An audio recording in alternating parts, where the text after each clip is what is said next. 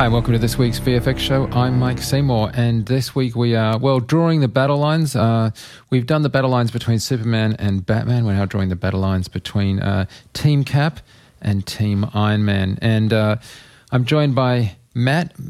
How are you, Matt?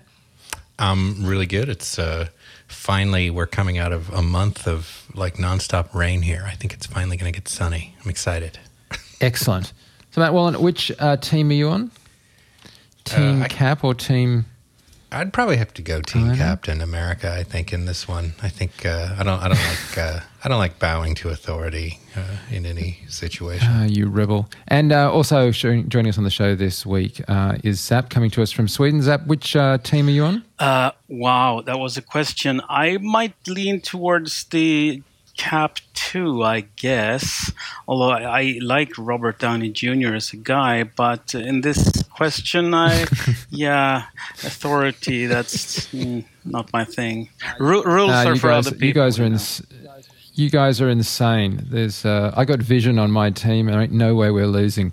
Okay, well, we're going to be looking at um, obviously Civil War, Captain America. We're going to be discussing just briefly the film, and then we'll try and get into the visual effects. We did, I, I agree with some of the uh, emails I was sent. Uh, spend a little too long maybe on the uh, plot problems of uh, Superman versus Batman, and we don't mean to do that. It's a it's an occupational hazard, I guess, when we're trying to talk about the visual effects, to um, because it's so intertwined with the story these days. But there's a lot to talk about in this um, film. And Matt, I was uh, writing a piece up for FX Guide, and I was reminded of something that. Um, came up at uh, at FMX actually. At FMX, there was a you know panel session discussing stuff to do with um, the future of uh, this that, and the other thing, especially visual effects and that kind of mid level.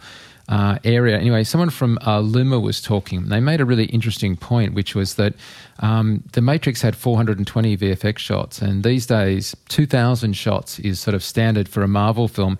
And they've gone from releasing um, just a film every few years to reaching one almost every year. Um, and Captain America isn't even meant to be the sort of the top of the line um, Avengers type stuff, and yet you've got at least uh, two thousand shots, and then you've got contributions from companies. Well, obviously Luma's I just mentioned, but uh, Method did a lot of heavy lifting, as did ILM. But then on top of that, you've got Image uh, Engine, Method, uh, sorry, uh, Trixter, Cinesite, like just a ton of other previs by third floor. I think DNEG was in there as well. Like it's just a huge number of companies contributing to a huge number of visual effects shots, and this is just standard. Did did you feel like this was an effects heavy film? Is this just now what we should expect as a kind of a a normal level of, uh, of effects work? I mean, I, I think it definitely seems like an effects heavy movie. I think there's a couple things that make it, um, you know, actually seem in sort of in your memory seem maybe questionable in terms of the effects. A lot of the effects are are really invisible effects that are happening. I think in this picture, and also the runtime of this movie is crazy long. I think it's what 200 and what is it? Two hours and 40 minutes or something. Actually, that's like a really good point, isn't it? Yeah, like if you have a film that's only 90 minutes, um, unless you're doing, I don't know, uh, Moulin Rouge that was cutting every, you know, five Right. frames, you're going to have a lower shot count. When you start running it to two hours and whatever, yeah, This is it's this is like be. it's like two. It's almost like a two two movies in one. I mean, it's it's a really really long film, and so I think the shot count um, doesn't surprise me at all. But I think you know there's a lot of um, character development in the first half of the film, and a lot of dialogue scenes and stuff. But even in so many of those sequences, there are effects, but they're sort of almost invisible effects, including. Um, in sort of the the climactic end of the second act, uh, the big battle that takes place too. Uh, that is uh, a whole a whole um, uh, movie's worth of effects unto itself too. and Zap, what did you actually think of it as a film before we get back to Yes. So first of all, yeah, it was pretty long. so uh, there was parts of it, it that I almost thought that uh, it almost felt a little DVD extra, like uh, maybe things should have been on the cutting room floor. Like, did the as much as I liked the introduction to Spider-Man, did it really have to go on and on that kind of long as it did? So that's perhaps my main sort of complaint. As much as I love character development and all these things, it needs to be there, this movie seemed to almost try a little bit too much to do character development. You know, spell out every little detail, perhaps not necessarily much. Uh, and then on the back half, we get all the action. And of course, we have this issue, which is kind of the same issue that the, you guys went on and on about with Batman versus Superman, is that all these guys are supposed to be the good guys in some way, shape, or form. So trying to manufacture a conflict between them feels a little forced. So, but this movie did that much better in the sense that when you were at the airport battle that i guess we'll get into technically later they weren't really you know trying to really fight. They were almost trying to hold their punches uh, uh, even like in the story of the movie because they were like do we really need to do this kind of thing? It was only at the end when we get the big twist about who killed who or whatever. I don't know how much spoiler warning we need to, to go to when mm, you know Mr. Stark got you know got all Hulk smashed and angry, and we got the real fighting, which was much more intimate with just three three people fighting. Uh, that I, I actually enjoyed that kind of end battle uh, more almost uh, on an like an emotional level or whatever uh, than the big fight scene um, because it was more like they didn't even want to actually fight sort of in that place which uh, yeah. Yeah i think it's interesting structural um, issue. Um, matt the way that you would normally structure a film is you know end up with the big kind of thing in the third act and which is mm-hmm. if we go to say iron man 3 that was the container sequence uh, with multiple iron man suits flying around in and you know it was like the big um, kind of finale thing. And certainly in the avengers um, it's the whole you know parts of Eastern Europe being lifted up into the sky and everybody's fighting and um, I almost said everybody's kung fu fighting anyway, but everyone's fighting and it's the big, um, it's the big thing. Here we really had this big epic um, kind of battle in the second act, and then the third, as as uh, Zap rightly points out, is kind of a more intimate thing. I think that's actually a really good decision because these films do run the risk of being very sort of like um, like a Bond film, right, where you just sort of know exactly what's going to happen, and you have to enjoy the ride because really there's nowhere that you're going to go that you you can't see coming. Yeah, I, I, I well, yeah, and I think they they also go ahead, Matt. I was just going to say they also structurally kind of set it up so that I think it's you know it, it's clearly part of the larger sort of uh, Marvel universe of unfolding these characters, unfolding these stories with you know whatever their uh, f- phase one, phase two, phase three uh, planning stages of where they're going with the um, sort of the narrative and the universe, and starting to weave together um, all the elements of the various sort of um, up until now, at least, these sort of disparate pieces of the Marvel universe and starting to connect all those pieces together um, in this new phase. And I think that setting up the film in that way and creating um, you know, sort of the big blowout fight that's sort of everybody kind of choosing a side, and then uh, structuring it at the end with the again, like you you guys say, the in, the more intimate battle. Um, it, it raises the stakes and and sort of leaves you kind of wanting to find out what's going to happen, and and hopefully dovetails. I think in the studio's mind anyway, right? Hopefully dovetails into a, a desire to return to find out what happens in the next installment. Yeah, and I didn't mean what I said as a critique. Really, it was actually kind of a praise. It maybe didn't sound like that. And the key word you said there is stakes, but because as a writer, what you want is for the audience to feel that there are some real stakes when there's a conflict. And here it was the stakes were raised, but the uh, fight didn't get larger, it got smaller, which is was actually to the benefit of the movie, I think. Yeah, I think so too. I think the biggest risk with this um, kind of film, and I certainly I made reference to the Matrix earlier. That's what I thought the Matrix got let down, is that they got to a point where um, Neo was invincible, and consequently I didn't really care because like anything that was going to happen, he was going to be all right. And there's a certain risk here as well that you feel like everybody's invincible, everybody's going to survive because you're not going to kill them off, and it becomes like an episodic television show, um, often parodied by things like The Simpsons, where they'll literally sort of joke that by the end of the episode you have to get back to where you started because everything has to be kind of normal. And here you're kind of going to end up with all the heroes and they're not going to get killed off and they're not going to, you know, they obviously will make up at some point kind of thing. So where's the drama? Um, I, I, actually feel that they made a mistake by not killing off War Machine. I feel like um, the thing that this sort of franchise needs to do is have the nerve to to kill somebody and, and have it actually tragic. The thought that all of these superheroes can fight all of these people, and even Agent Coulson, you know, gets brought back from being dead, so that no one ever dies. That there's sort of no collateral damage. Um, there was, I guess, Quicksilver in um, in Avengers. And uh, and so maybe that sort of counters my own point. But apart from that, in this film, I just felt like, yeah, really, like no one's going to get anything kind of um, cataclysmic happen to them because we're just in that film that you know you don't have cataclysmic things happen. But yeah, know, maybe it would be great to kill a like a bigger hero you know, and to like yeah, have somebody important die. Yeah, uh, and I was right. kind of surprised that you know because Robert Downey Jr. has expressed the interest of actually not wanting to do more Iron Man. He's kind of done with it, as far as I understand. So why couldn't they did something so he could go out with a bang somehow? But I guess I don't know. I mean, the thing about this film is that it really featured Iron Man, you know, very heavily. Um, I don't know that I would say that it wasn't a Captain America film because um, it was kind of his story, but definitely, you know, there's an enormous amount of Iron Man in this, which is which is interesting. And to that end, I would say I enjoyed this film a heck of a lot more than I enjoyed, say, Iron Man three or or even two for that matter. Um, so I thought it was a good film, and and uh, you know, points to the Russo brothers for pulling it off. I mean that it is a good action, you know, Marvel film. You don't come out of this feeling like you've been ripped off or that uh, they were pulling their punches.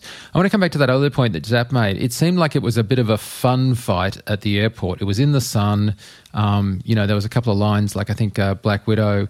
Um, I think was you know like made a point about pulling punches and um, you know depends if you're gonna how hard you're gonna hit kind of thing. It didn't really feel like anyone was out to hurt anyone at the airport scene, um, which did make a lot more gravitas to the sequence at the end because now you really felt like, um, you know, that people were actually angry and actually out to kind of do harm.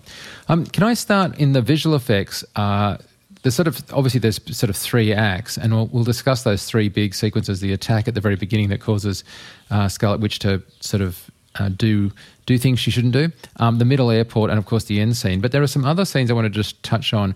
What do we think about Lola VFX's anti-aging work on Robert Downey Jr. Because that, for me, it's almost like now a signature thing that we have in each Marvel film, and they kind of top them. If we remember in Ant Man, we had um, Michael Douglas. Uh, de-age. We've obviously had extraordinary work with um, Skinny Steve, with Captain America, and we've seen that in a couple of films. And here we are again with uh, Lola de aging Robert Downey Jr. back to a time when most of us actually can probably still remember Robert Downey Jr. Um, did you feel that that worked, or what, what's our thoughts? Zap, I'm going to start with you. Yeah, so I once had the pleasure uh, at some SIGGRAPH many years ago.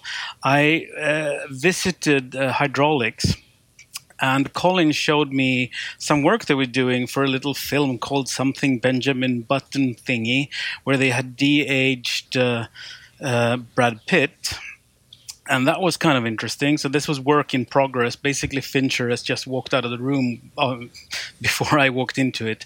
So so there was even little scratches on fix this, change this, the other thing. And I think that's even before they were officially named Lola at the time or something. So I kind of got to this little privileged moment to witness the start of all this insanity. And they're doing such amazing work. Uh, I think this uh, Downey Jr. Um, rejuvenation is probably the most impressive I've seen, and their work has been massively impressive in the past, especially since we have so much reference. Uh, the funny part, I didn't realize until now when I started to look at it. Holy crap! It was Robert Downey Jr. in Weird Science. I've seen that movie many times, but my brain didn't click that it's bloody him. And this looks like, you know, Weird Science era Robert Downey Jr., and it's really, really well made. And even in a case, since it's in the film, it's actually kind of a virtual reality projection kind of thing. So they couldn't have gotten away with, you know, worse work and said, well, it was CG. Like in in the world of the film, it's supposed to be CG basically. So they could have cheated, but clearly they didn't because it it looked absolutely freaking fantastic, and I loved it. Just to clarify the one thing there, Zap, because I, I, have good friends at uh, Lola and uh, and Hydraulx that actually two separate companies. Um, Hydraulx did co-locate with Lola back in the day, and the two companies were connected. But Lola was the uh, the digital makeup company that, of course, is now a very much a separate company from Hydraulx. Just to be giving them their due. Um, but yeah, you're right. Back, back in, in, the, day, day those two companies were at the same sort place. Of the same-ish, yeah. Connected, yeah, exactly. They are, and but uh, just to be clear, yeah, because um, Hydraulx does, of course, still do great visual effects work in their own right, but the uh, the makeup work we're referring to is coming from the Lola guys who aren't at the same place in LA. Um, Matt, what do you think? Yeah, I mean, I would totally agree. I think of all the uh, effects in the movie, that was probably the most spectacular. Uh, like, well, I, I, shouldn't say the most spectacular. It was the most um, sort of jaw dropping visual effect in for me from a straight up just visual effect uh, visual effects artist point of view. Like, um, you know, I had actually just recently, strangely enough, don't ask why. I mean, I just I had a day where I was I was here and I was like uh, flipping through movies of what was on uh, the various sort of uh, online channels, and I saw Less Than Zero was on, and I was like, oh man, I haven't seen that since it came out. So I was like eighty seven. Yeah, yeah. So I watched Less Than Zero again, which actually oddly holds up pretty good. But and so seeing the young Robert Downey Jr. just after having seen that movie only a few weeks back, it's like I mean it was it was just uncanny. It was so well executed. I just thought it was so impressive and and used to great effect too. I thought in the story in terms of creating that kind of you know kind of young young man ennui and kind of uh, disregard and sort of the difficult relationship with his father or whatever. You know, I just thought it was great. It was so so excellent. And again, it's, it's just, funny we all have our own Robert Downey Jr. sort of because uh, I went to Air America, which is like a couple of years after that, like oh, 1990. Yeah, yeah. But you guys, uh, have, um, no one went for the pickup artist, which is interesting. But, um, but yeah, stuff, it's it's also difficult, isn't it? Because you um, you're kind of watching him and you know it's an effect. So you, I mean, I certainly couldn't not be processing that at two levels. Like, what's going yeah. on in the story here? But hang on a second, just ignore that for a second. What's happening with his face? That's pretty bloody good. Um, I, I, will say this: I still think that if I was giving an award to Lola for just jaw-droppingly good, uh, either de aging or whatever, I'm still giving it to Skinny Steve to this day, I just think that was about the most remarkable um, compositing uh, work in terms of just like inner story and me just saying, I can't believe what I'm looking at. Like in this one, it's a more intense transformation because of the physical the physical change between the you know Chris Evans, uh, you know as he actually looks now, and then the the sort of skinny Chris Evans. Yeah, I mean it's definitely a more uh, just sort of mind blowingly crazy looking thing. Yeah, and and this may because I've seen a couple of de agings, but I mean, I think um, I, I, think this was good. I don't know that it was significantly better than uh, Michael Douglas, who I thought was good, but right. that at a, at a sort of a per shot level. But if you say that, you you don't do this film a justice because the sequence in this film runs for like 4,000 frames. Yeah, the length of the shot and the fact that he yeah. starts like further away in the scene. He's sort of at the entryway in the back corner of the room and he comes where he's really, uh, you know, standing uh, really close to camera. And so you, he's having to transition between and, and be on frame for on screen for that long and transition between being sort of further away to being in really almost a, a, a, a close up, really. Yeah, I mean, if you were just discussing it in terms of, you know, is this um, uh, like on a single frame, like a really good de aging? As I say, that just doesn't do justice to um, to the notion of being able to pull that off over this incredibly four thousand frame long sequence because uh, the errors that build up, the sort of problems that you get yourself into and you can't get out of because you know it's a continuous shot. Um, they are, the nightmares that keep you awake at night. I mean, when I was talking to the guys at um, um, Lola about uh, Michael Douglas, they were saying, you know, like they'd have a shot, they'd be watching, and they desperately hope he didn't look to the left because, oh, he's looked to the left because that was going to make it like a lot harder.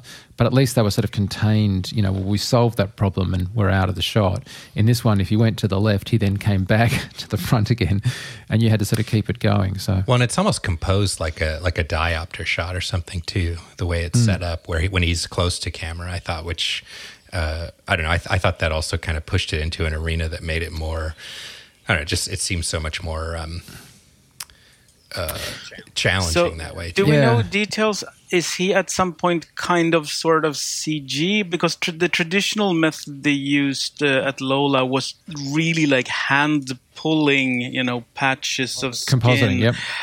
in various directions. And I mean, to to to undo what age does to a face is not a simple task. There's things drooping you have to undroop, and things growing you have to ungrow, and all hmm. sorts of shape changing you have to do backwards.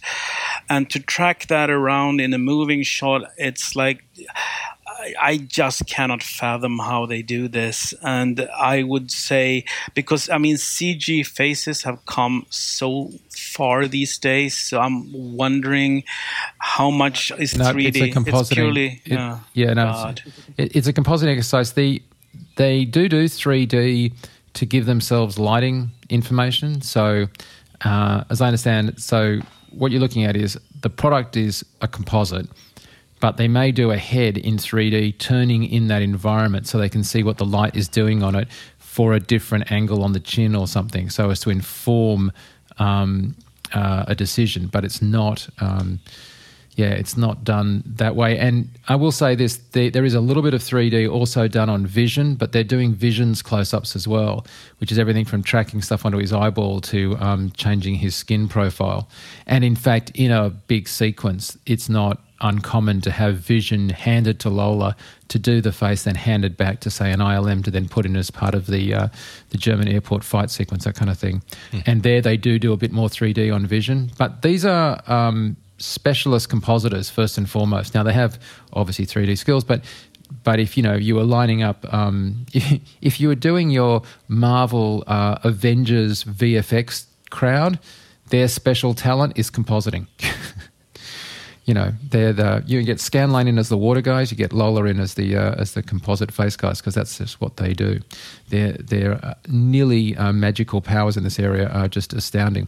Um, this this film, by the way, also was the I'm going to say ninth major Marvel action film that was prevised by Third Floor, um, and we don't talk about the previs so much because we don't get to see it. Um, quite the same way about the visual effects. But uh, I did want to touch on that because Third Floor are such an industry heavyweight and so key now. Um, and for something that's this big, like a 2000 effect shot, when you're trying to work all this stuff out, you know, you don't get cap on top of the, um, I don't know, building stopping the helicopter going off out of nowhere. That's all prevised and worked out in detail by the team at Third Floor. And Matt, that that is something I guess we kind of take for granted, but we shouldn't.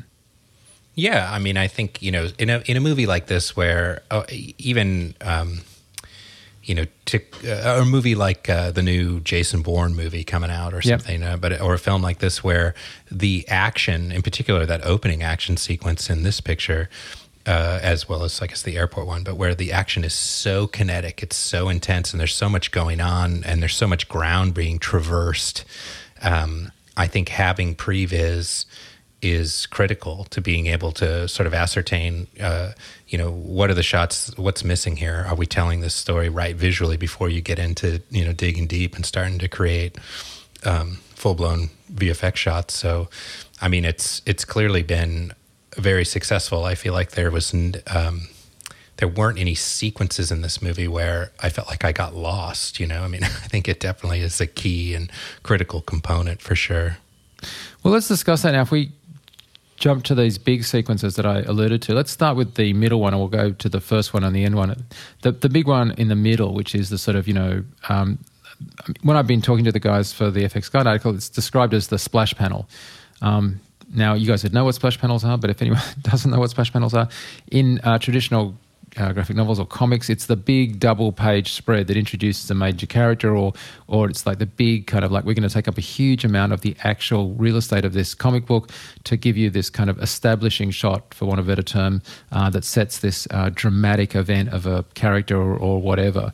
Um, it's the equivalent of an establishing shot in comic books, and so they just called this middle bit um, the splash panel or the splash uh, page because it was the sort of go-to um, time that we see all the characters uh, heading up against each other. Now, Zap, did you have any trouble at any point kind of keeping the geography of the sequence as we're talking about sort of previs and also um, the sort of blocking. Did you find that that sequence played well, or did you feel like, hang on a second, what are all these other characters doing while these guys are doing this over here? Uh, now you put the question like that. Uh, I think I, f- I followed the geography quite well, although the particular thing you asked sometimes what are these other people while doing while this is happening? In retrospect i can realize maybe i was asking myself this question because we tended to go off to a corner of the fight with like two or three people uh, and the, you didn't see the others uh, for a while for whatever dramatic reason. But in general no i felt it was geograph- geographically pretty clear and i wasn't really confused at any particular point uh, I feel sorry for the guy who owned that airplane, but um, uh, otherwise, uh, yeah, it was really well done, and I even enjoyed the. I don't know what what do you call the reversal of the Ant Man, the big man or uh, Gi- giant giant, giant man, man yeah. Uh, that worked pretty well. Although it, it, they made him really slow, which I think they kind of need to do to make him feel big, but it also yeah, I don't know if the slowness should have been played out some slightly different way. Way it felt like a guy acting slow rather than a guy slowed down. Maybe I'm not making sense, but that, that's uh, details. Yeah. Graphically, I think. I mean, as a render. Well, actually, no. I think it's a really, I think it's a really interesting detail because we've had this discussion before, and um, and I always come back to the fact that you can tell scale on how fast something falls, right? Because everything falls at the same yep. speed.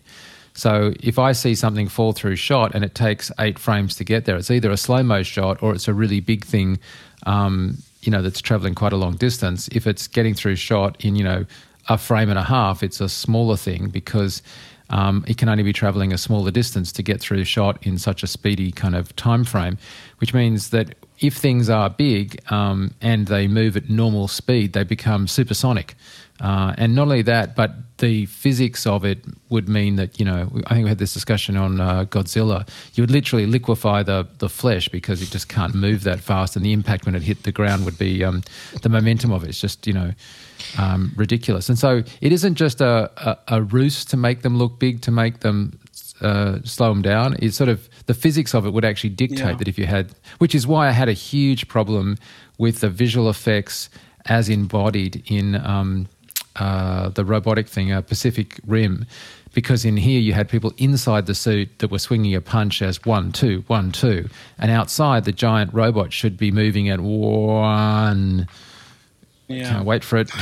two and those time lags because you just couldn't move a giant limb yeah. at the speed uh, without literally having some kind of uh, break with but, reality. But I yeah. really yeah. loved how they hang hang the lantern on that though, because uh, you know Spider-Man was all about this thing doesn't obey the laws of physics at all about Captain America's shield. So I like that. Yeah, yeah, that was great. Um, I mean, the thing is, it, it is really hard to not get comical. I think when you get a big character, I mean, it just becomes well, it just looks silly. I think. Yeah. Speaking of looking silly, I'll probably discuss this more when we do the X Men show. But yeah, some of these costumes. There's a point at which I look at Vision and I'm like, really, you guys inherited the worst kind of suit for just taking seriously, like. Captain America's suit's gone through a few phases. I think it was the last one. It was a pretty good Captain America suit. He didn't look too, you know, ridiculous. Um, but there is a point where these guys look, you know, kind of. I mean, I, there's this, you know, you need to be faithful to the comics, and then there's like, you just look like an idiot. Um, you know, but I, Vision, I get that with the suit kind of thing. Well, while we get back to the to the fight sequence at the airport, can I just um, run one thing by you? If we compare the fight at the airport to the fight where I think it's Agent Thirteen uh, tries to stop Bucky from escaping from um, so you know, there's a sequence where Bucky sort of is breaking out, and uh, and uh, it's where Cap come. Uh, sorry, where Iron Man comes after him with the glove only. You know the sequence I'm talking about? Yeah. Mm-hmm. Yeah. In that sequence, um, I was really struck by the fact that um, the DOP had chosen to shoot that with incredibly short shutter. And so, having this incredibly short shutter, it was very jittery um, which is a look that I think worked really well in um, Saving Private Ryan when they landed on the beaches at Normandy. But here, um, it's Trent Wright, who was the DOP, um, who did um, stuff for uh, Neil uh, right? He did um, District Nine and Elysium and stuff, and and I think he's a great DOP. It's just that doing that super short shutter in these fight sequences can be, I find, more disorientating than say a problem of blocking that say a three a third floor can address. Because like third floor could block this shot where a character comes around and kicks this guy in the face and then jumps around and spins on his head and blah blah blah. Um, that's great. But when it's in the screen and you've shot it live action and then done the effects on it if you're doing it with this incredibly short shutter you get this fast jittery quite graphical but almost strobe like um, effect which i find fights against blocking and fights against me having an ability to absorb I didn't, what's didn't kind really of going on. had a problem with that part. Actually, my biggest problem in that sequence was this whole ruse of I have this one robotic limb thing or in the case of Iron Man, I have this one uh, robo glove, and that makes me still kind of super powered. Uh, you know, firing a gun straight into a super glove that is has just unfolded from the metal in a watch, and it just catches the bullet with no ill effect. That annoyed me a lot more than the motion blur in that scene, honestly. Well, now you're a bit of a kind of guy that would know this, but are we seeing the the start there of the new Iron Man? Um, is it uh, like there's a name for it in the comics, right? Where he starts having technology that integrates more with his skin. It's like nano technology, um, like because that that uh, action on the skin, uh, the way that that formed up from the glove, looked to me because in the in the comic books he goes from wearing effectively a suit to wearing something that kind of more um, interacts with him and forms part of his skin in a, a more, um, uh, I think it's the bleeding edge technology in the comic books. Zap, you you know what I'm talking about, or am I just the only geek Absolutely no clue. No. Okay, great, Matt. Uh, yeah, I, I don't actually know that either. Okay, so everyone that's listening that knows what I'm talking about, send me information because I think uh, that stuff was done. I think by Luma. I think that's the um, the start of the new um, suit tech where it's really blends with his skin. I think that was a little nod to the fans that look what's coming uh, in terms of Iron Man and the suit and stuff. But that's another matter. Okay, so let's get back to the. Um, to the airport sequence. So there's an enormous amount of work on this fight. It's done by ILM. They have an astonishing array of characters to deal with.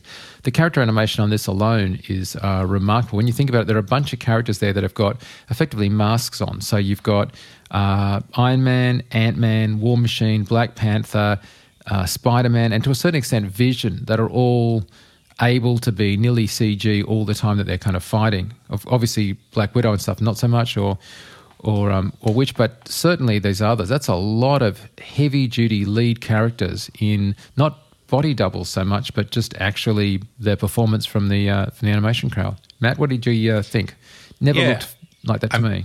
I mean, I thought the whole sequence was so entertaining. It was so much fun. It was such. There's some great gags in there. It's uh the first opportunity we get to see uh, uh, the new Spider-Man kind of doing his uh, fighting with the the crew. I thought the I thought the Giant Man and Ant Man stuff was great, and Paul Rudd's you know one liners were just so funny, and kind of the the the fact that uh, both he and the Spider Man character were kind of the the new guys on the block. How they were both kind of awestruck at even being present in the big fight. I thought was great. Um, I thought the overall the visual effects in the sequence, the the character animation, I think was really solid. I know that um, f- from uh, anecdotally, at least what I've read, a lot of the, uh, if not in total, the environment of the airport was also computer generated. Um, and I thought that it worked all right. The one problem I had with the sequence from a visual effects standpoint and a shot design standpoint too was just that I know they there's a, a throwaway line that's like we've got to evacuate the airport, right? And so the airport's being evacuated, but it was so lifeless.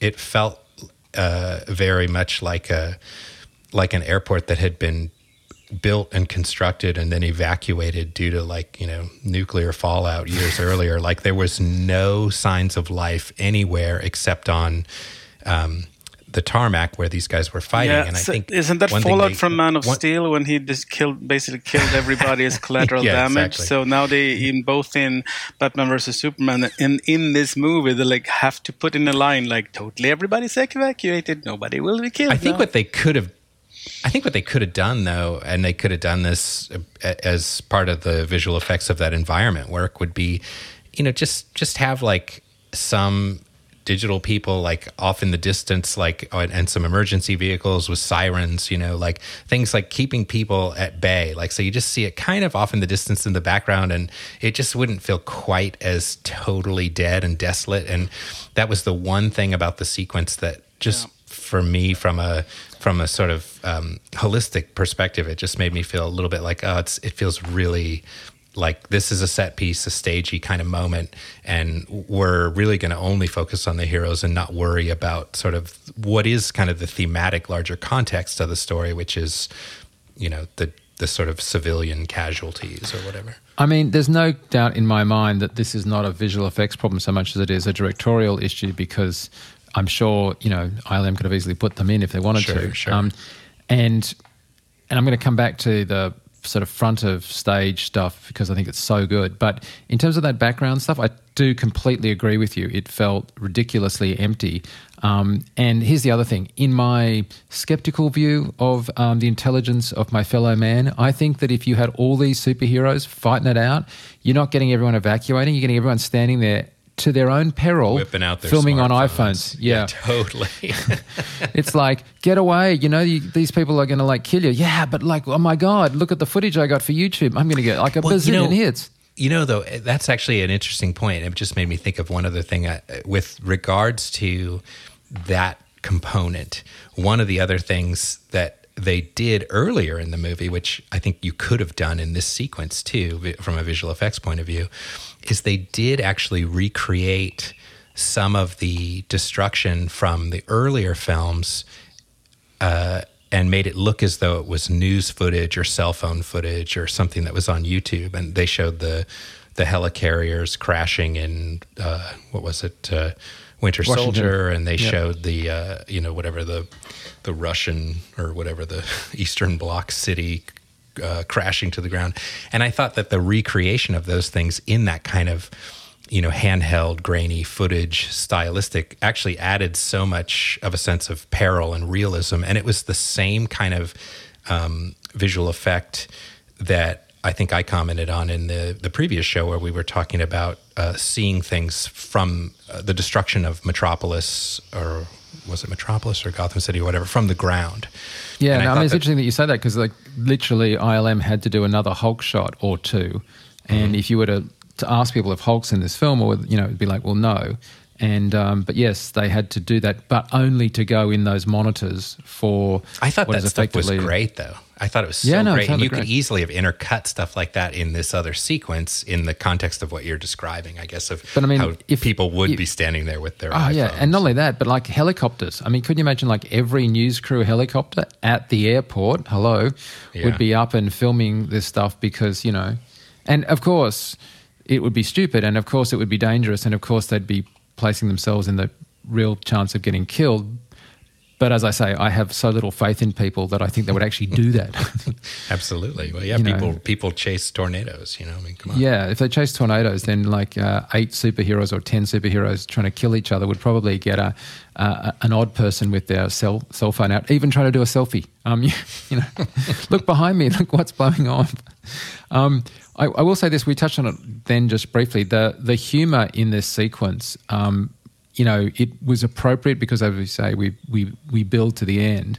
But the um, the humor was nicely integrated with the visual effects, and I think no nowhere stronger than when um, Spider Man was trying to wrap uh, the legs of uh, Giant Man or Ant Man when he's in large form, um, and there's like a lovely Star Wars reference, and so you've got this this good visual going on, um, great humor, and it's what we missed, I think, in uh, Superman versus Batman. It wasn't just a joke in of, of itself. It wasn't just a wisecrack off screen just to get a laugh. It kind of connected with what was we're seeing on screen, and then it also for the audience did a wonderful thing of kind of linking a couple of films, and it no longer felt like they were ripping off Star Wars. It was, you know, homage to it, but in a way that was ridiculously like, how old is this kid? Kind I just thought it was genius, and the fact that it was coming from ILM, who of course did that, right, right. Um, you know, was just at so many layers. One of the most uh, yeah, rewarding shots. I, I really like that bit, and I even like the whole. Uh, as much as I thought the introduction of our new Spider-Man was a little long, I actually loved the way he was in this fight because it's clear that you actually, with this Spider-Man, you're going to get the actual wisecracking Spider-Man of the comics. Uh, but this is it now. He's a little too young to be as deliberately wisecracking as I guess he'll be.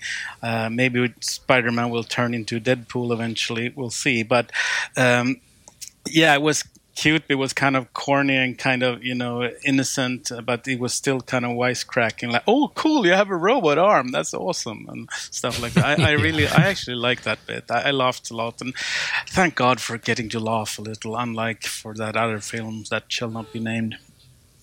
I, well, I, really did like it. They, that's the thing they do so well in the Marvel oh, universe. Yeah. I think is just they really do that camp. They add that that touch of camp and humor to the whole thing that lets it's there's a little bit of a wink at the audience and it sort of lets everybody know like hey you know what this is supposed to be fun you know if yeah. you're not having a yeah. good time you better be i mean there are uh, there are scenes that I loved, like when Ant Man first meets uh, uh, Captain America, which were just delightful pieces of acting and were humor in their own sake. I guess at this at this fight sequence, I loved how the because um, it wasn't you know like in some of the James Bond films, they'll finish a sequence and then he'll make an incredibly bad pun, and you'll be like groaning. Whereas these were kind of like just like more fun as it was happening. It was kind of playing out, and you know, it wasn't uh, wasn't laboured. And I think that integration with the action is really really good. Um, I do feel like uh, from getting back to my opening of the whole VFX show, Vision should have just cleaned this up, shouldn't he? I mean, isn't that the thing about Vision that like he was virtually unstoppable? It seemed to me like Vision was pretty not kicking it, um, but maybe that was just a, a plot point that. Uh, apparently, people tell me that Scarlet Witch and he have a thing. I didn't get that in the film. Did you get that?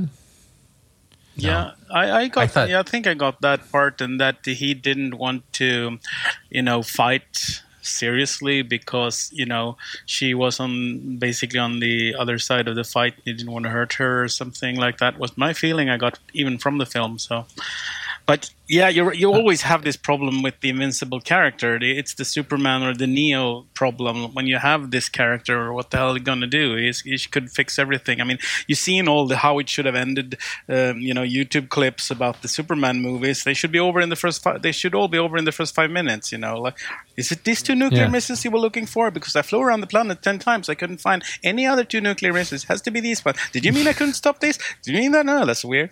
You know, yeah. Yeah. Um, what do we think of Black Panther at a, an effects level? Because this is a character that is um, new to the to the uh, to the you know Marvel universe in this sense of being on film. Um, he's fully CG. He's got to be a bit cat-like, but he's not actually a cat, and he certainly has to be very athletic. So, in terms of front of house, um, in this sequence here, we're really getting a um, a great view at a fully CG athletic character it has to stand up right next to, say, someone like Captain America, with Chris Evans being obviously real and hence having all of the physics and the muscle movement and everything that uh, that we expect. Unlike, say, Captain America, uh, sorry, unlike um, Iron Man and uh, War Machine, who are kind of clad in armor, Black Panther doesn't have such a, a level of abstraction to his physicality because the suit is kind of like a more uh, kind of hugging suit. And unlike Vision, he is running and doing stuff. Vision tends to sort of Christ-like float around a lot. Um, so I was, I was, interested, like from an animation point of view, I think Black Panther's a really interesting uh, thing to see on screen. Matt, what do you think? I thought it worked really good. I, I think uh, there weren't any. There was only one sequence that I believe Black Panther is in where I had an issue with it, and it was not just Black Panther. It was Black Panther, Captain America, and uh, the Bucky Winter Soldier character if I'm not mistaken. And it's where it's actually an earlier sequence in the film, I think, where they're in DC and they're running through the tunnel. Oh, and yeah. it, it looked like all three of them in various shots where it shot from the side. It, the they were running at a speed where they were running as fast or faster than cars that were driving, and they they it had the effect of making them look like they were on roller skates, kind of. Um, yes, yes. Though that did also have what is, I think, one of the coolest shots of uh, turning a motorbike around in the history of cinema. Yes, yeah, that was really cool. I, I, will give you that. But yeah, so that that was, I think, the Black Panther, uh, the all digital uh, performance. I think it works really well. I, am excited to see that character standalone movie. I think that actor's great. I think that the the the character in the comic book. I remember reading that in the '70s as a kid and thinking he was really cool.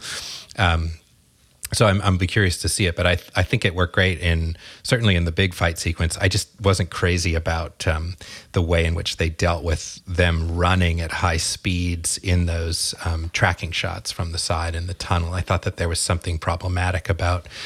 Um, the speed of the you know the movement and the stride of their legs, and then the speed with which they were running, it just didn't seem to it it, it broke the the law the laws of physics again, you know, in a funny way. Yeah.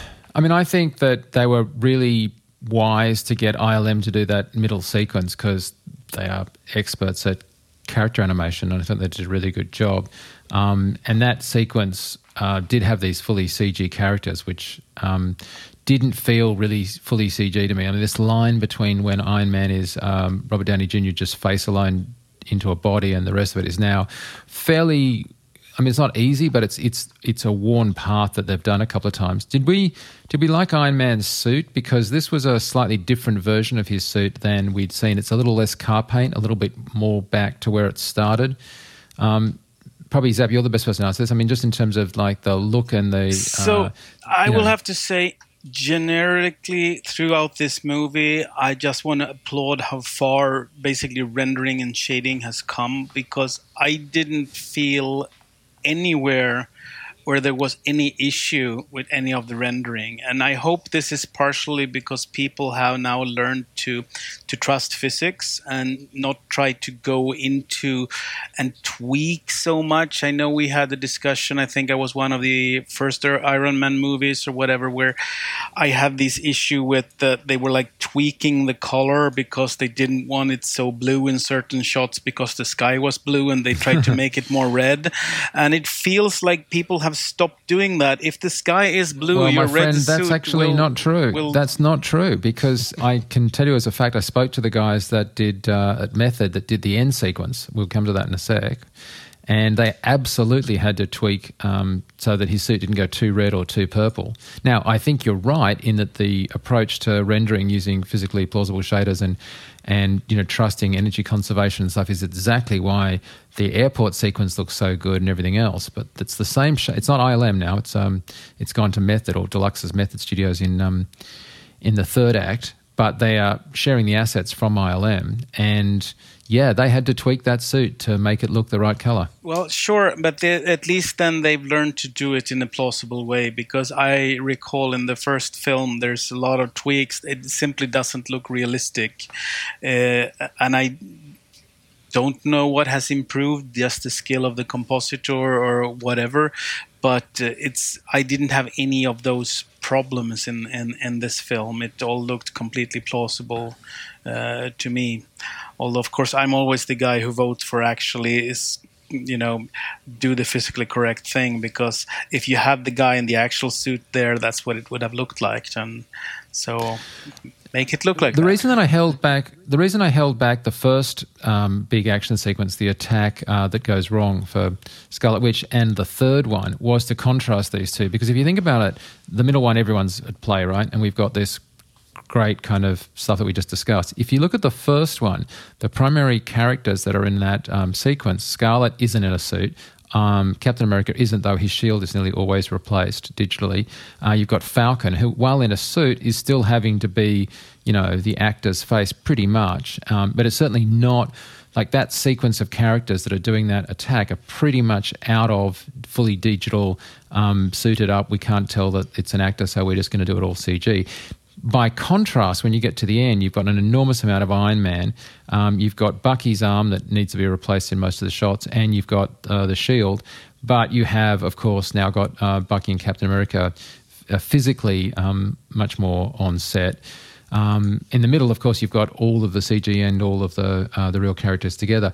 D- let's look at that opening sequence, that opening um, attack. There's a lot of wire work and a lot of sort of what you might call traditional VFX um, type of stuff because you've got to be thrown through windows, beat up a lot of guys, um, you know, throw some shields around and do some stuff.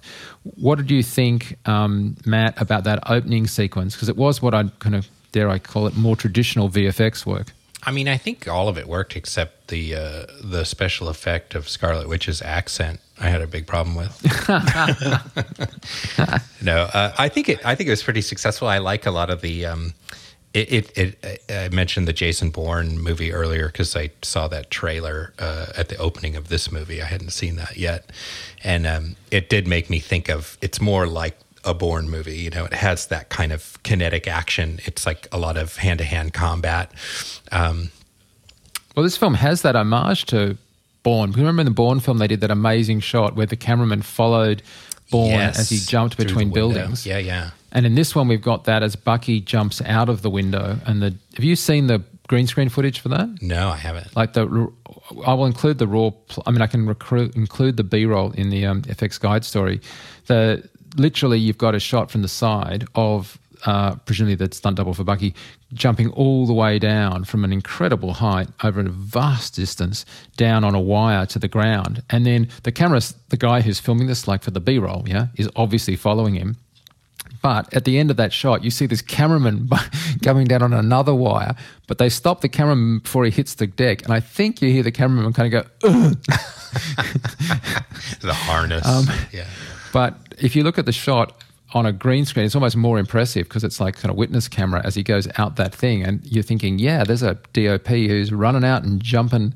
I presume it's a stuntman, but a, a DOP running out and and uh, jumping out the same darn rig that the actor That's or really cool. the lead star does. I think. But, I mean, yeah, I think sorry, it looks great. I mean, I think it wound it wound up being a really a super exciting kinetic sequence. Um, there was a lot of great. Uh, there's the sort of superhuman, uh, uh, like in that shot you're describing, the superhuman jumps and the superhuman falls, where he would he jumps and he falls and he lands on his shield or something, as if that's going to keep him from breaking his arm or his back or whatever. That Bucky does have the bionic man problem, doesn't he? Which is that, a little bit. Yeah, sure, he's got some bionic limbs, but what's happened to his spine? Exactly. Yeah. Um, so, so there's a little bit of suspension of disbelief in terms of the the extremity of the action, like how extreme they go with it. But it sure is a hell of a lot of fun to watch, though.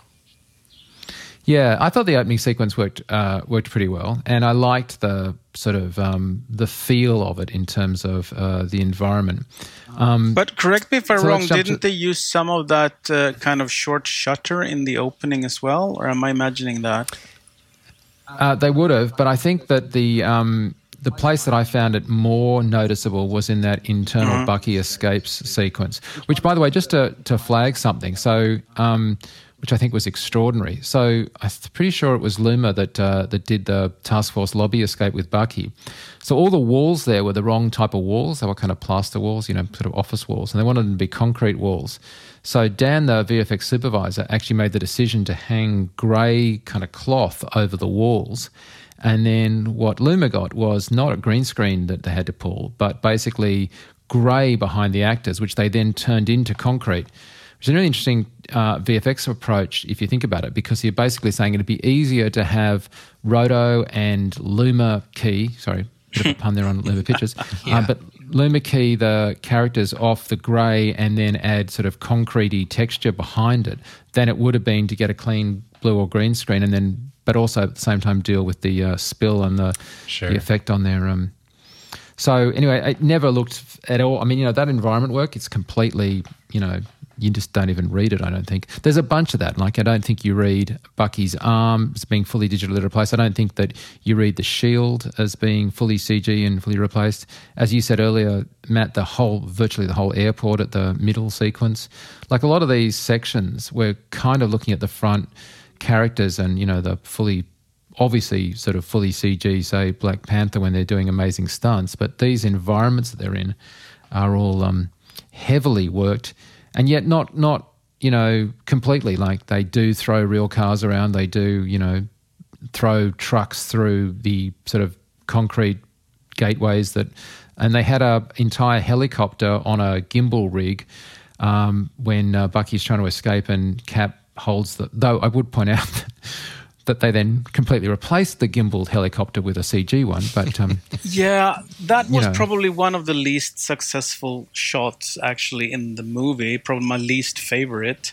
Uh, the helicopter, while it's real and he's grabbing it, looked fine, and then Bucky gets annoyed and basically, you know, rolls it left and smacks the rotor into the ground. And that helicopter looked to me quite CG, and we have this ever present problem in like every movie I see with these too bright dust things that gets shown up uh, thrown up. I complain about it in like probably every vfx show i've been on i think. Like we have this dust that that is whipped up by the the uh, rotor main rotor when it hits the concrete and this dust should basically be in the shadow of the helicopter but it's come up too bright and it looks totally pasted on. And uh, it, it, for me, that was probably the most uh, least the least successful VFX shot in this film. Hmm. Well, let's go to the third act and discuss the Russian, um, I guess, converted missile silo underground secret lair, um, you know, Winter Soldier manufacturing outfit. Um, that was, uh, as you already said, great dramatic stuff. I also think it had some of the most iconic, um, like the footage that I'll remember, the shots that I'll remember from this film. Uh, that shot where Bucky and Cap, it was in the trailer, I think, and uh, Cap's um, uh, hitting Iron Man, who's down on one knee, and they're just tossing the the shield between them and doing stuff. I mean, that was that was a really, really graphic. Um, it's one of those moments where a comic book is coming to life and you can really see the connection to the sort of way that it would have been drawn in a had it been in a comic book.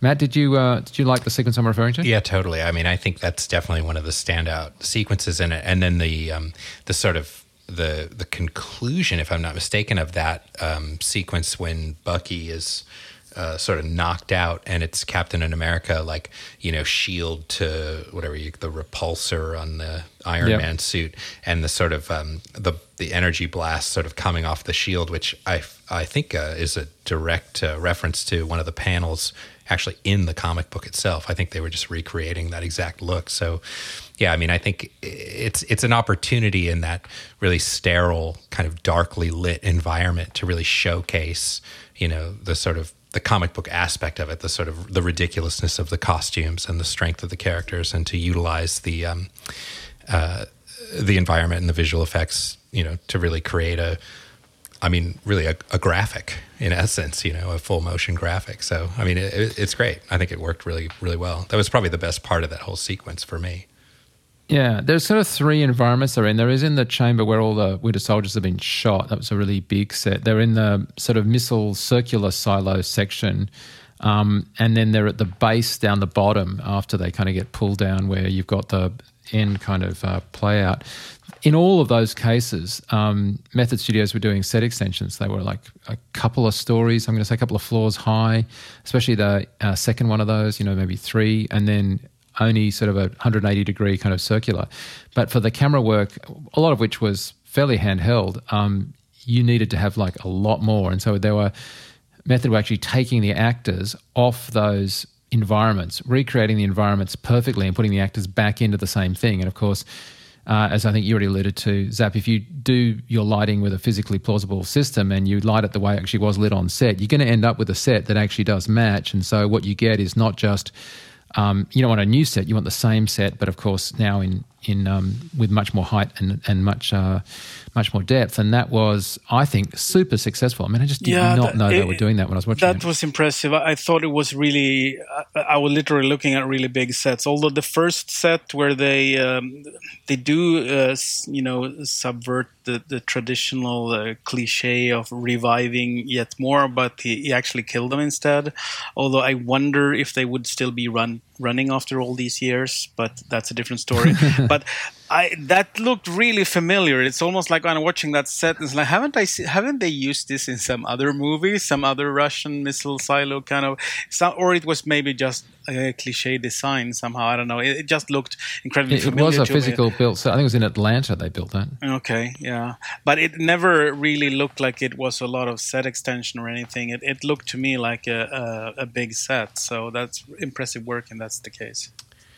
I thought the one yeah. the one thing in that sequence that I did think was and I think it's inherently problematic. I think it's a difficult visual effect because the physical aspect of it would be really difficult is at the conclusion of that sequence when uh, Captain America has destroyed the um, whatever the reactor in uh, Iron Man's chest. There's uh, yep. Downey Jr.'s got his helmet off and he mm. sits down and he sits sort of on his knees and then he sort of rolls back onto his uh, onto his backside, sort of sitting down, and I felt like the physics of the the placement of his his upper body and his head, the way his neck came out of the costume, and then the way his lower body sort of moved, it, it felt because it seems like such a difficult thing to paste together the seating of the suit and then the the actual sitting of probably the actor in the in the environment, and I felt like that just didn't quite work. There was something about it animation wise that just felt weird. Like it would be so hard for that suit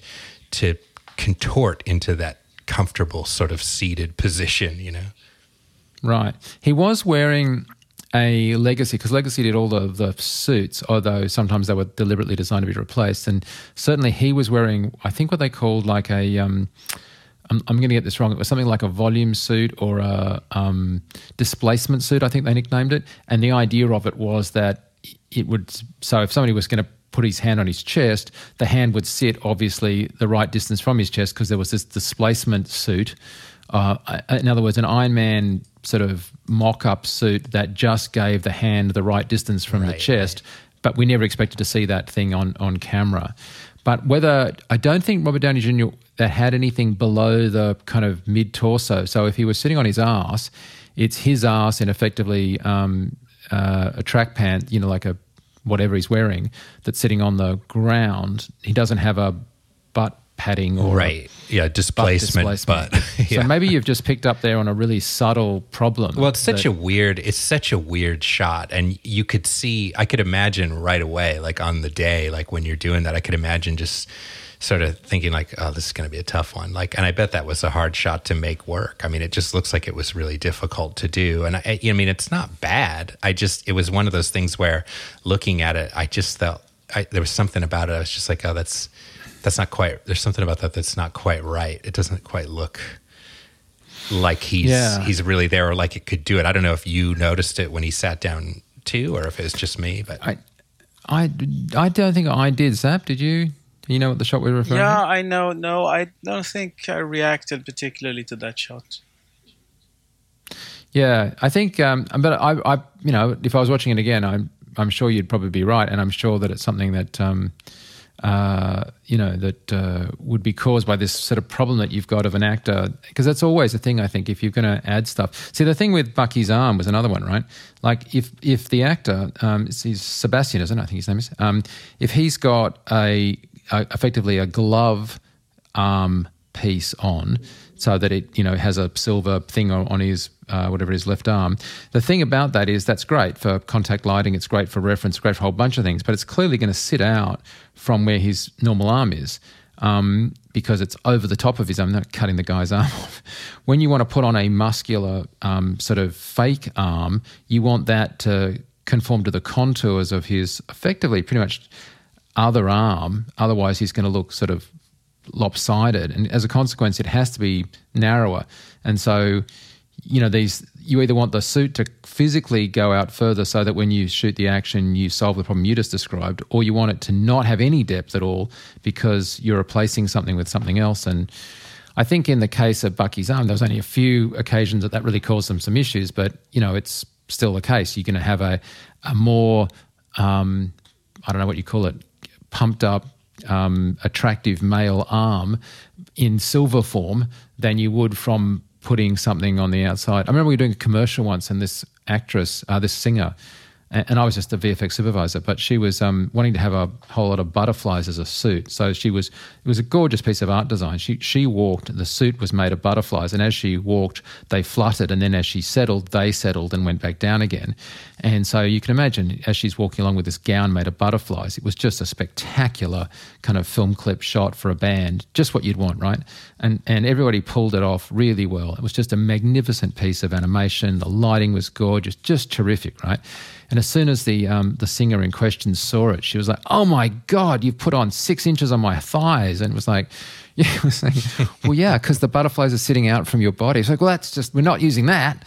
it's like it needs to be fully re engineered a body to be anemic so that, and uh, like, you know, completely uh, wasted so that when you stuck an extra sort of couple of centimeters of butterflies on her, she came back to a normal looking size. And of course, it didn't occur to any of us when we were doing it that she would sort of like, you know, my ass looks big in that butterfly. But um, that's exactly what happened. And uh, yeah, any real digital costuming thing like that is going to be fraught with all kinds of sort of strange curiosities of that ilk that you just aren't going to really.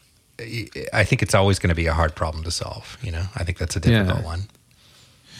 But um, the the action in that sequence. I mean, we've talked about the environments. I think they were pretty impressive and good. But the action was good, um, and it was nice that there was some stuff to play with. Like, for example, the fact that Iron Man had some faulty stuff from some of the fight meant that you couldn't just zoom everywhere and do everything in kind of classic, um, classic style.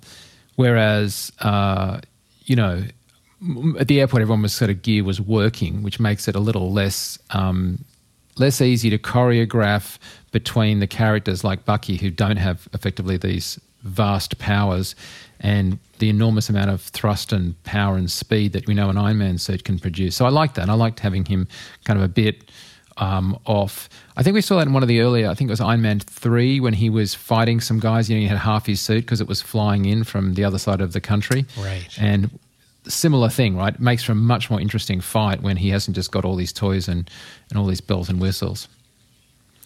Um, but yeah, they, as we discussed earlier, it's a real problem to get that suit to look good, and as it is for a matter, um, the shield on uh, on Iron Captain America in a really dark environment with you know the it looks good in a daylight sky dome, but getting it looking good in a grungy sort of bottom of a disused Russian silo in the middle of Siberia um, is uh, is a lighting challenge. Yeah, for sure. Say. Hey, um, Zap, I wanted to ask you something about. this. I was talking to one of the guys. I think it was at Luma. They were talking about how much easier it is these days because apparently Dan, who's the visual supervisor on this film, made sure everything was LiDAR and they had just had a ton of really great LiDAR stuff. And they were just mentioning in passing, really, they were using PF Track, and it was just so much better these days because the lidar um, with the proxy geometry just made it that much easier to do camera tracking. Are you aware of kind of like there seems to be just this tremendous difference in in these serious productions between the old days of just trying to track whatever the camera got and having these um, uh, geometries from the light or the point clouds and stuff, and using all of that to to get a much more accurate. Because uh, you're no longer doing a chicken and egg, you're no longer trying to track to work out what it is that you're tracking. You actually know what you're tracking when you start doing your, your camera tracking.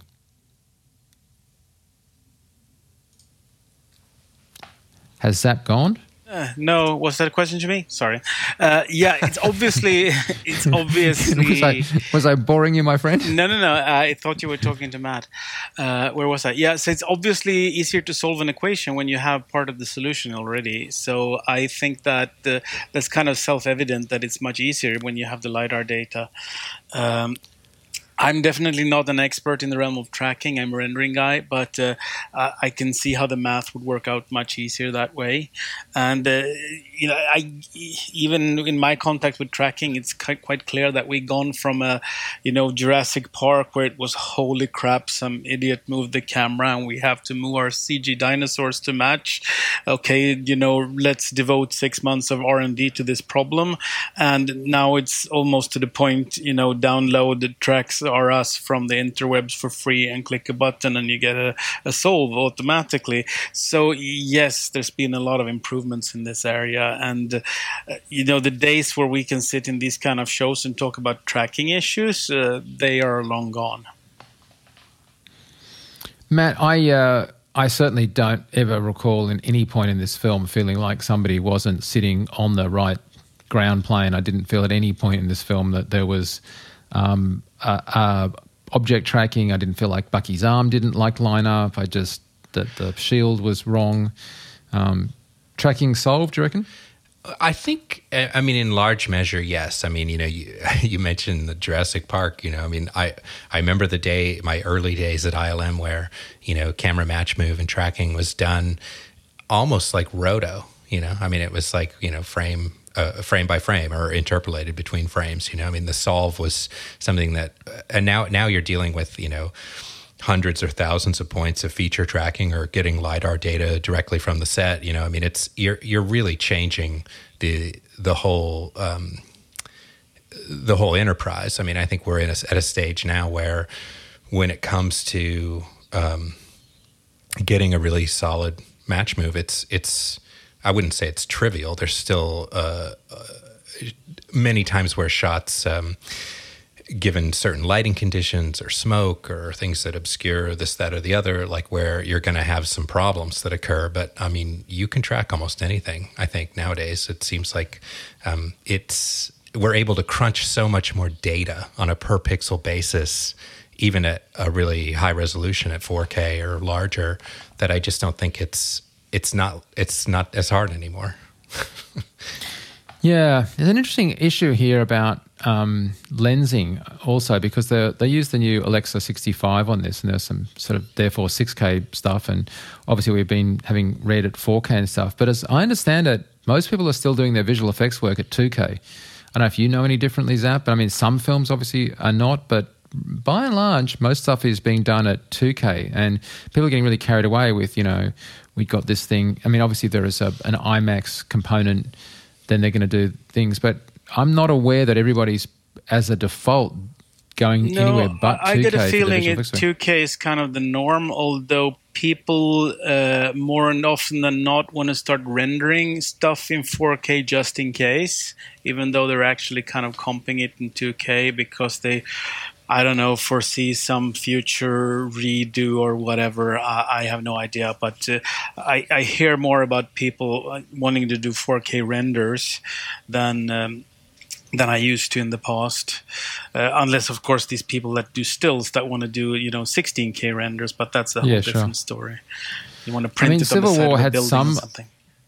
Civil War had some Alexa 65 in it. I understand from stuff that I read in American Cinematographer, I think, that Infinity Wars parts one and two, as in the Avengers next things, are going to be pretty much entirely shot uh, on Alexa 65s, which is pretty interesting, really. I mean, um, I think they're also shooting Rogue One on it. Um, so it seems like a pretty interesting tool. It's just whether that will cause an uplift in everybody having to post everything that way um, is another matter. Um, but yeah, I mean, I, I, hear people talking about, oh, it's future proofed. And it's like, well, if you've got 2,000 shots, and I, look, I don't know this for a fact, but let's just, for argument's sake, say you have a film that has 2,000 shots and it's all done at 2K. It doesn't matter if you shot it um, at higher resolutions. This future proofing goes out the door because to redo the visual effects at, um, in a film like Terminator, where it was like, you know, three minutes, okay, well, you could imagine re releasing the film in a few years and going back and redoing some effects. But if you've got the entire film being done as a um, 2K and there's 2,000 shots, then it doesn't matter what your source material is. You'd have to redo the entire film. And that's millions and millions and millions of dollars of, it's like nearly the whole film being redone. So, yeah. Um, but or hey, you just, maybe I'm wrong. You just maybe, push the up res button. That's easy. I just right? I just have twenty forty eight by fifteen fifty six like deeply ingrained in my brain from like many, oh, yeah. many many moons ago. You know, it's like tattooed on your arm. Yeah. yeah. and quite frankly, and I mean, look, you know, I'm going to get shot for saying this, but I actually don't think it makes as big a difference as some people let on. Now, I do agree that there are times I've been in an IMAX cinema that, um, like. Uh, Dark Knight Rises, where they had these sequences, and I was like, oh my God, that's breathtakingly gorgeous. But as I think I've said on another show, um, high dynamic range, as in the new HDR displays, make much bigger difference to me on a on a set. Like if I'm watching at a big screen at a at a studio or at a post house, if I'm looking at a screen and it's the difference between HDR, which is like a Dolby Vision kind of thing, versus 4K versus 2K, totally I'm going for the Dolby Vision. Totally agree. Absolutely agree. Um, yeah, interesting because I, I just got a 65 inch 4K TV for my living room, and uh, uh, when you and um, we're not sitting insanely far from it and i'm you know and the funny part is where the only place you can actually get 4k content to watch on it is on youtube. You remember youtube used to be this 300 by 200 pixel blurry thing? And now it's suddenly the, the the the only place where you can get the highest quality signal. But i'm kind of getting to the point where normal you know 19 20 by 1080, it kind of looks a little blurry to me, you know. So I don't know. Well, anyway, it's uh, it's certainly this film looked great in the cinema to me. I loved it. Um, I liked that the grade wasn't too dramatic and that it wasn't going off into some kind of arty space of just blue and green. I think we've got that, and I did like the, as we've highlighted a number of times, the change of pace in the visual effects, and that you know things were happening in different environments and different kind of emotional beats. We weren't just going for the same thing over and over, outdoing each other. And it was nice that we didn't have an ending that destroyed um, London, New York, or some part of Eastern Europe. So that was that was really good. So overall, I think the film was a big success. I think some spectacularly good visual effects from, as I say, a huge number of companies um, hard to really fault. And I think that the pipeline that Marvel has set up and the way that they are managing this is remarkable. And quite frankly, it's giving a lot of visual effects artists a lot of really good work uh, to do. So, um, all in all, I, I really enjoyed the film. Uh, in just finishing up, Matt, you got any sort of final thoughts on the film? No, I mean, I, I would just concur. I mean, I didn't really say this at the outset, but I, I, I really enjoyed it. I thought it was great, great fun. Um, and so much amazing uh, talent on display on screen in terms of the visual effects work. I mean, it's just such a thrill to go and see a big tentpole picture like this and to just be you know for two and a half hours on a on a rainy Saturday, you know, sit there with my family and just everybody has a great time. And afterwards, we leave the theater and everybody's feeling great. And I, just think it's it's uh, it's a lot of fun. We all enjoyed it, and I think um, yeah, just some really, really great work uh, from so many different uh, companies in so many different areas of of visual effects, whether it's the the de aging um, work or just some blown out action sequence, character animation, um, destruction sims. I mean, there's just some really excellent stuff in this picture. Sam? Yeah, I must speak also to what you said about the color grading because I think this is a stellar case of color grading done well. It was done such that the image looks good without being done into some stylized teal and orange kind of you know realm. All the colors in of the rainbow were there. Uh, to some level or another. Nothing felt pushed around in the color space. So I, I think that should give it a little bit, uh, you know, rounds of applause for that.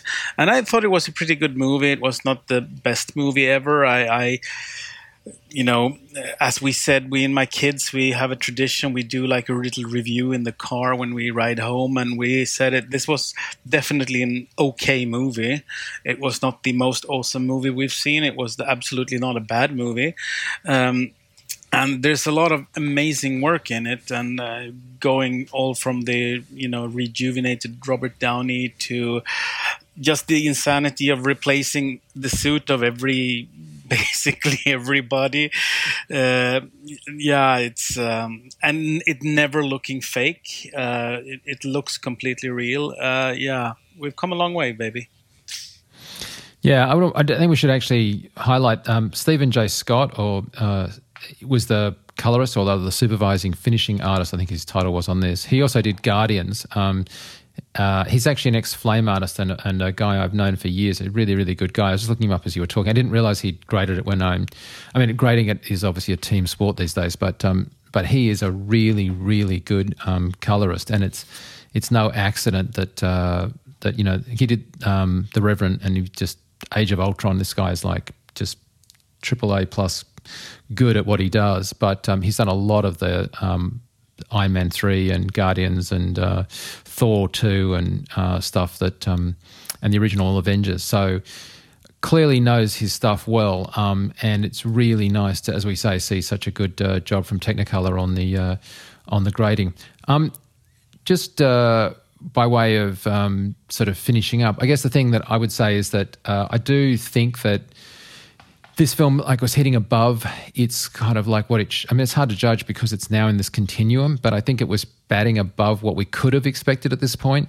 Um, and it certainly makes it hard. I can't imagine how they're going to sort of equally go as well in the next thor film or the next whatever. I mean it, it sort of really feels to me like as as has been said by others that it's a you know avengers two and a half. Um, and that is always the problem like how do you kind of top yourself? But i look forward to seeing how they do it and I look forward to seeing the work of the visual effects artists uh, that that make it happen.